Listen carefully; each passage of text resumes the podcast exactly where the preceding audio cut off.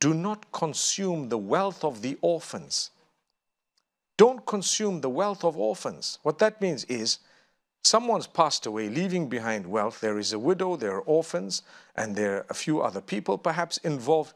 That inheritance, when you execute the, the or when you are distributing the inheritance or the estate, make sure you do it fairly and justly. And if you are going to be a, cust- eh, eh, a custodian of some of the orphans, make sure you do it properly. Make sure you don't steal from there. Make sure you do not shortchange the widows, the females, whoever else it may be.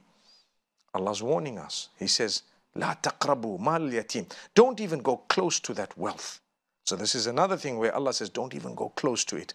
Don't become uh, greedy or don't start getting attracted to what's not yours because the punishment is severe. Those innocent children who were helpless, whose money you ate, Allah says, You're not going to get away with that.